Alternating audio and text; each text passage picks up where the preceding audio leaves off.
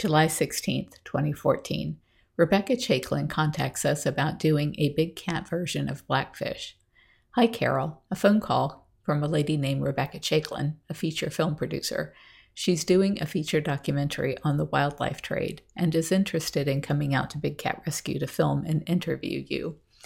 And then it gives her contact information. The call came in on July the 16th at 11:30 a.m., said Diana Rao, and that was sent from her iPhone. And then my notes, because I looked up to see who Rebecca Chaiklin was, said Fisher Stevens, the Cove movie, Real TV Films, coverage of the Cat Kramer screaming of films that changed the world at Bronson Studios in Hollywood, distributed by Tube Mogul. And then I give the URL. Academy Award producer The Cove and actor Fisher Stevens and producer director Rebecca Chaiklin are in Berlin Film Festival after Sundance to, to present their new documentary, Another World. Rebecca was both director and producer on The Party's Over, Last Party 2000, a feature documentary on the 2000 presidential election starring Phil, Philip Seymour Hoffman, which premiered at the Locarno Film Festival in Europe and South by Southwest in the US, and was released theatrically in over 30 cities around the US, as well as both theatrical and television broadcasts throughout Europe. Rebecca is the producer on Poster Boy, an independent feature which premiered at the 2004 Tribeca and Locarno Film Festivals. Rebecca was the producer on Men Make Women Crazy Theory, a Zoe Cassavetes directorial debut, which premiered at the Sundance Film Festival and broadcast on Showtime. Although it was spelled different than the Showtime that I know, so I'm not sure if it was the Showtime. Rebecca was the Rebecca was the producer on Hardball, a feature documentary on the first series of baseball games between the Cuban national team and the MLB, the Baltimore Orioles, produced by Barry Levinson and Tom Fontana. Chaiklin was the producer on Midnight in Cuba, a feature documentary chronicling the hopes and dreams of Cuba's younger generation, which premiered at the Berlin International Film Festival. Currently, Chaiklin is finishing The King of Soho as both director and producer, a documentary film featuring Michael Pompa, an older Italian American who lives in New York City and has not traveled outside of eight square blocks in over 54 years. Chaiklin is also directing a film on the war on drugs and hip hop impresario Russell Simmons' campaign to reform the Rockefeller drug laws. Rebecca asked for photos of me, which ultimately led to a scrapbook about my mom in December of 2018. So, this scrapbook work that I did was in 2018, but I put it here. I moved it back and set it into the diary at this entry because this is um, what had prompted me to even start looking for photos was dealing with Rebecca Chaiklin and her asking for photos, and then me asking my mom for the photo albums, and then going through and building an entire photo album book like this for my mom and one for my dad. And I still have a bunch that I'm working on that I haven't finished.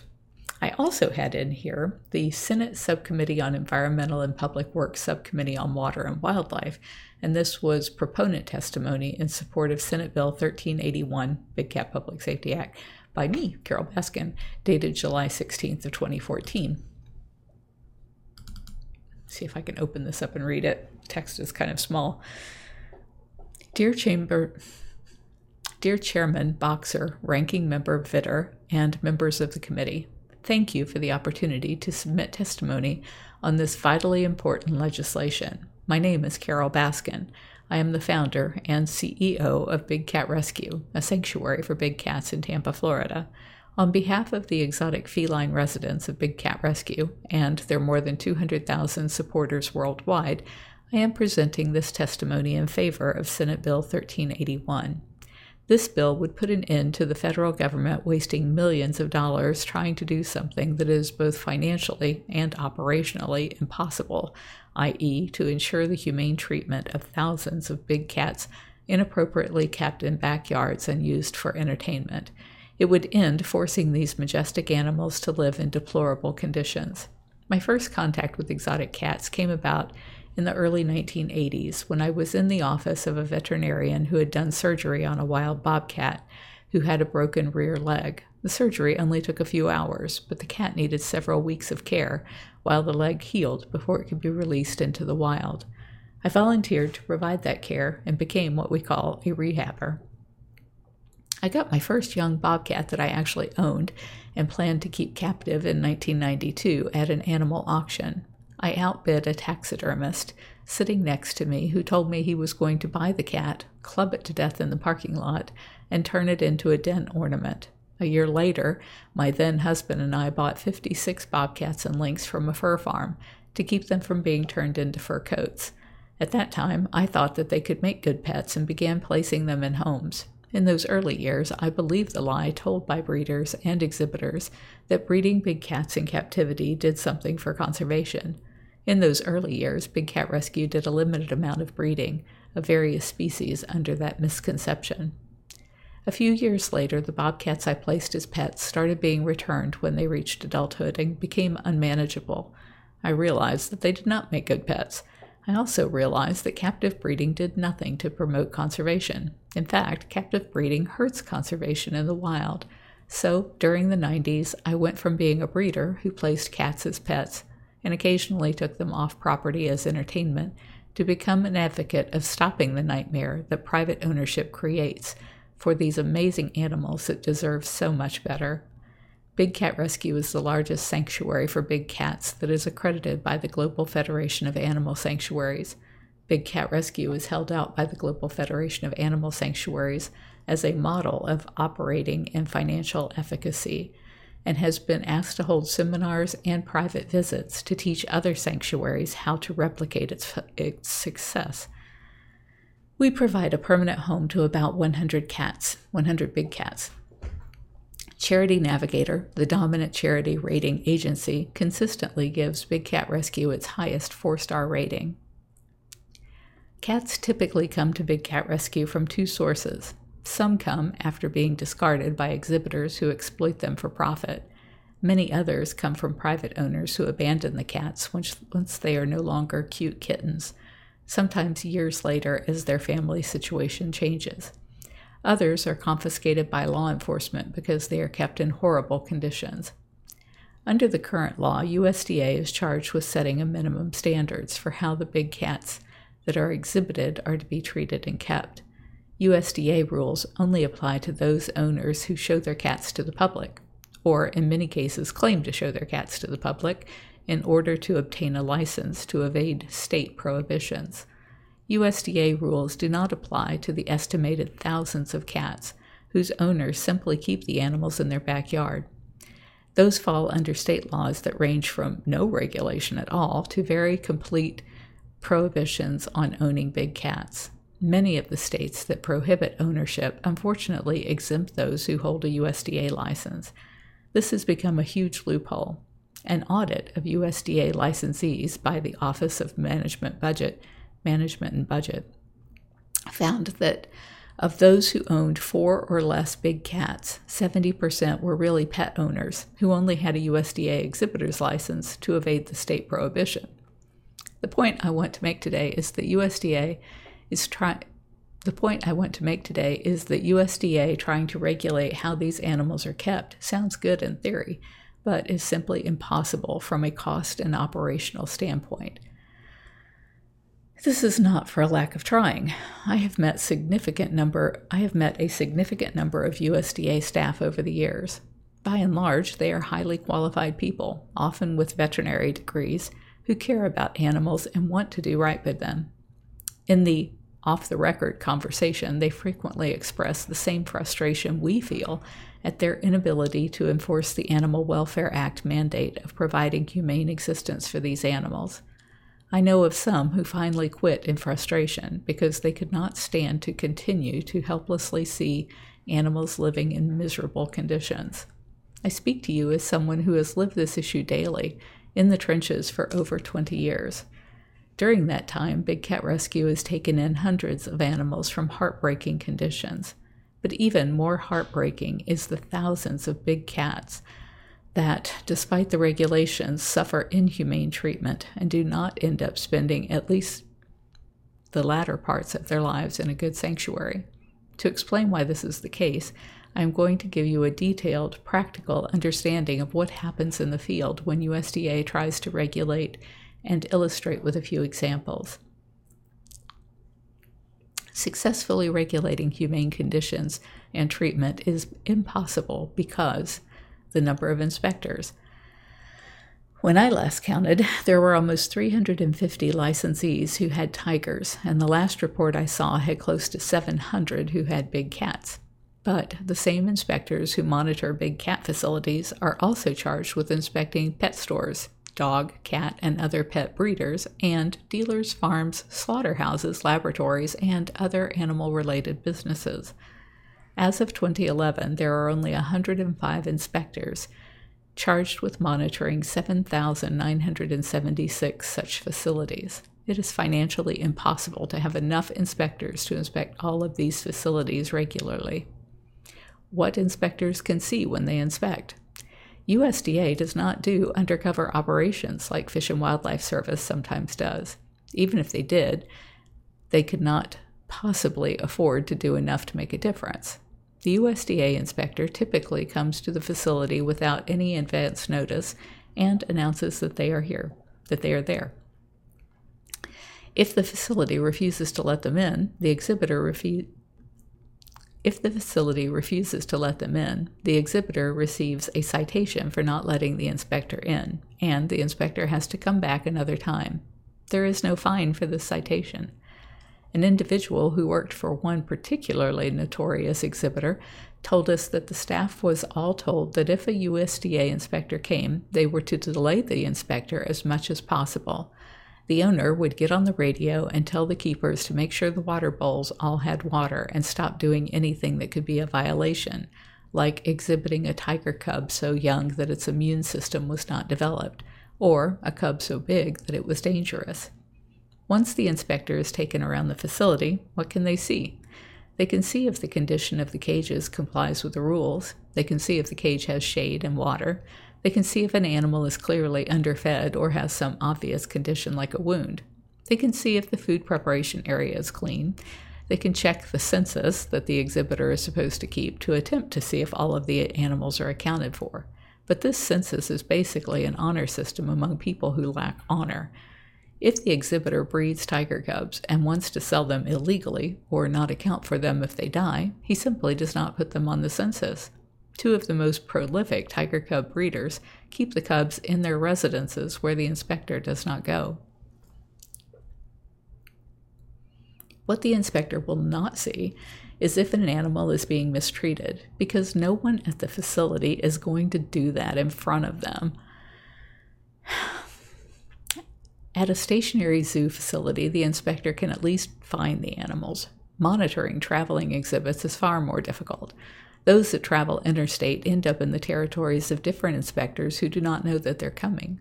Many of the exhibits are on the weekends. Generally, they are not inspected unless there is a report of a potential violation, and often the traveling show is gone before the inspector can respond, particularly if the display is on a weekend, because they don't work on the weekends. Because Big Cat Rescue is well known nationally for exposing those who abuse big cats, employees and volunteers from some of these facilities sometimes contact us with reports. In some cases, they are willing to file a complaint with the USDA. In other cases, they will not because they are afraid of the exhibitor or because they are concerned that they will not be hired by another animal facility if it becomes known that they had filed a complaint. One of the most troubling examples is the treatment of tiger cubs, bred incessantly around the country, to be used to make money by allowing the public to pet them, take photos with them, or swim with them. To start with, they are taken from their mothers almost immediately after birth, so that they bond to people and not the mother. This is a torment to both the mother and infant. If you have ever watched domestic kittens, what do they do? First, they sleep a lot. They need it. When awake, you see them pouncing on each other, biting at each other, hitting each other, or grabbing onto each other with their claws. These play behaviors are how they learn to use their muscles and skills that instinctively they need to build if they were going to live in the wild. Tiger cubs are no different. They want to do these natural behaviors and do not want to sit still to be held for photos. So they are physically punished when they attempt their natural behaviors.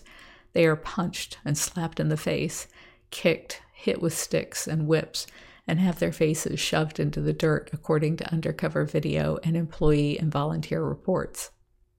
We have a video of cubs being kept on display with raging diarrhea and used for petting when they are suffering from ringworm, which is highly contagious and easily transmitted to humans. We even have reports of the cubs being thrown into the air to see if they will bounce. They do not land on their feet. When on exhibit, they are deprived of the sleep they naturally need. If a customer is willing to pay, you can be sure that the cubs are going to be petted or awakened to be held for a photo. We have video of one cub being held under the front legs and waved around to show a crowd. Cub was so exhausted that even though being held in this uncomfortable manner and waved around, it did not awaken. In the video, one young girl in the crowd said tellingly, Oh my God, I thought it was dead. What happens if the inspector does find violations? If an inspector does find one or more violations, they issue a citation. Typically, some time frame for curing the deficiency is given. The inspector may or may not make it back in that time frame. If the licensee has not fixed the problem, a repeat citation may be given. If the infraction is not fixed by the next visit, after that, another repeat citation may be given. If the infraction has been cured, the inspector may find a different violation. Where does this all lead?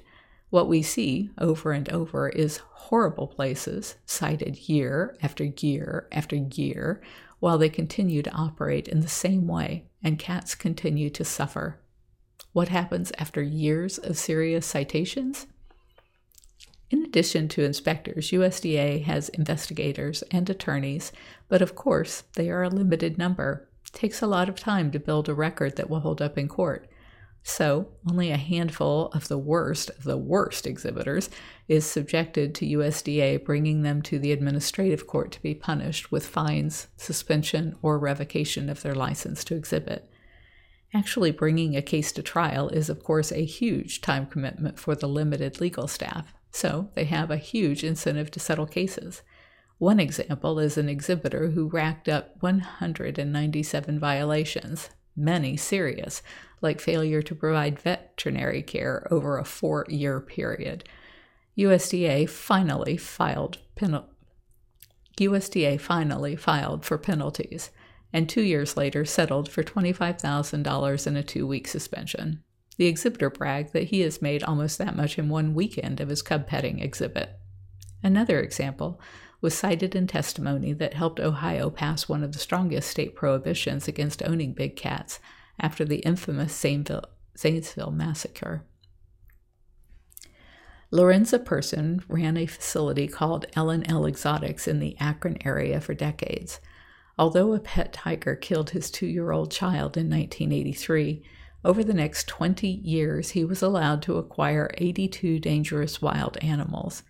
Although the USDA recorded multiple violations in housing, fencing, and animal care, including the removal of 27 lions and tigers in 2004 and a fire that killed several animals in 2005, it did not take away Pearson's license until 2007, after he had racked up a staggering 953 violations of the Animal Welfare Act, at a minimum, after years of citations and finally being charged by USDA, the licensee can still delay for years in litigation. What happens if a license is revoked? Very, very few licenses are revoked. If the license is revoked, the licensee can keep their animals in the same conditions that USDA cited them for, as long as they do not exhibit to the public. They are no longer inspected by USDA because they are not a licensee. If they continue to exhibit in violation of the Animal Welfare Act, USDA generally must rely on other agencies to enforce the violation. This does not always happen. We took in two lions and two tigers from a former licensee named Diana McCourt in Ohio. The cats were not only declawed, but three of the four of them were defanged to make them safer. McCourt would chain the animals down and charge people to come take photos with these adult cats and get a certificate saying that they were a tiger or lion tamer. After numerous injuries to visitors over a period of years, McCourt finally had her license taken away. But she continued to operate as an exhibitor illegally for three years after that without a license because no one chose to enforce her, her open violation of the law. She only stopped when she was evicted from the property for not paying rent for years. She left and abandoned the cats. The local dog catcher then took control and sent them to us. But there is another more common way for a licensee who loses their license to continue to operate legally if their license is revoked. They just have someone else get a license. That was the case in our most recent rescue on May 27th of this year. We took in three tigers from J&K's Call of the Wild in Sinclairville, New York. Ken and Jackie Wisniewski started the facility in 1997. When they lost their exhibitor license after years of citations, they simply had their daughter Christy Wisniewski obtain a license. To obtain a license requires a one page application and a $10 application fee. They continued to operate under Christie's license and received more USDA citations under this new license. Meanwhile, conditions at the zoo deteriorated, and the animals were living in cages that were increasingly ramshackle and grossly underfed and losing weight. The cages were not being cleaned, so the cats were living in their own feces. Only after Christy had a falling out with her mother and refused to renew the license were the animals sent to new homes. But not by USDA. New York law bans private ownership of these animals, but it has a huge loophole I mentioned earlier exempts those who hold a USDA exhibitor license. Once Christie declined to renew her USDA license, J&K was in violation of New York's prohibition against possession of such animals. After the Zanesville incident brought national awareness about what can happen, New York's Attorney General became more aggressive about enforcing this law. Zeus, a 17 year old male tiger who was born at J&K, pictured below, arrived at Big Cat Rescue over 200 pounds underweight, with his hip bone showing prominently through his ragged coat. I remind you that USDA inspected this facility for years, issuing citation after citation. Was the regulation effective in providing Zeus a humane existence? Obviously not. And he is one of the lucky ones he may at least get three or four years of his life in a humane setting after the years of suffering. If Christy had not had an argument with her mother and refused to renew her license, Zeus would still be starving and living in his own feces. Sanctuaries, a ticking time bomb. When these animals are seized or abandoned, many go to sanctuaries. Big Cat Rescue has followed a different financial strategy than other sanctuaries. We view the financial we view the future financial costs of caring for the animals to the cats to the end of their lives the same way a company views the pension liability to its retired employees.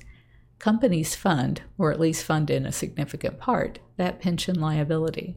The only difference is our retirees are big cats. In 2003, we made a decision to keep the number of cats at the sanctuary stable, only taking in new cats as our existing ones pass away, so that we could build financial reserves to fund that future liability. We have done that successfully. I know of no other sanctuary that has done that. Most have spent whatever revenue comes in taking, mo- taking in more and more cats, steadily increasing ongoing operational costs of the facility and have not set aside reserves to ensure that they can meet the commitment to the care for the cats to the end of their lives. There are now a number of facilities that have over 100 big cats and others between 50 and 100. In a number of cases, they are run by aging founders who work seven days a week, have no succession plan, and have little or no financial reserves to sustain them through a transition. When the Wild Animal Orphanage in Texas went bankrupt in 2010, there were 76 big cats among the 400 animals there. It took over a year and a massive effort by USDA, International Fund for Animal Welfare, the Global Federation of Animal Sanctuaries, and others to place these animals. Many ended up at some of the facilities I just described, further straining their resources. In the recent financial crisis, it was recognized that allowing the biggest banks to fail would be a disaster. I believe we are on the verge of a big cat version of the financial crisis. The difference is we do not have a big cat Federal Reserve. Whether it is the next large big cat facility to fail that breaks the system, or the one after that, I do not know. But I believe it is inevitable that we will get to a point where a large facility fails and there is simply no place for the animals to go. If we do not pass Senate Bill 1381 by continuing to allow the rampant private breeding and possession of big cats, the federal government will end up responsible for massive euthanasia of these big cats to the horror of the American public, or face the enormous cost of footing the bill to provide for all of these cats for the rest of their lives. Conclusion Regulations could be made stronger. We could double the USDA staff, and it would simply be fingers in the dike. For the detailed reasons stated above, regulation simply does not work. The evidence is clear. We have spent millions of dollars each year for decades inspecting and trying to enforce rules that most big cats still live in conditions the vast majority of Americans view as inhumane. At a time when our nation struggles with deficits, and country after country around the world, and state after state in this country pass laws that recognize that it is inhumane and unsafe to have these apex predators in private hands, it makes no sense for our federal government to spend millions of dollars each year inspecting tigers, living in backyards, and playing whack a mole, ineffectively chasing only the worst of the worst exhibitors. This bill would put a stop to all but a limited amount of breeding and ownership. As the current population of big cats in private hands dies out over the next decade or so, it would save the taxpayers millions of wasted dollars while ending the misery in which most of these animals live. Thank you for allowing me to testify. I urge you to vote to end the suffering and wasteful spending by passing this bill. And if you couldn't tell, my beloved Howard Baskin helped immensely with the writing of this letter. We make such a good team together because I I have the passion, I have the anger boiling inside me that the government has been so incompetent and so lax in doing anything to protect these animals in captivity, which is causing their extinction in the wild. And yet, Howard is able to take that passion and turn it into something that's not as offensive and gets the point across far, far better than I can. That makes us a great team.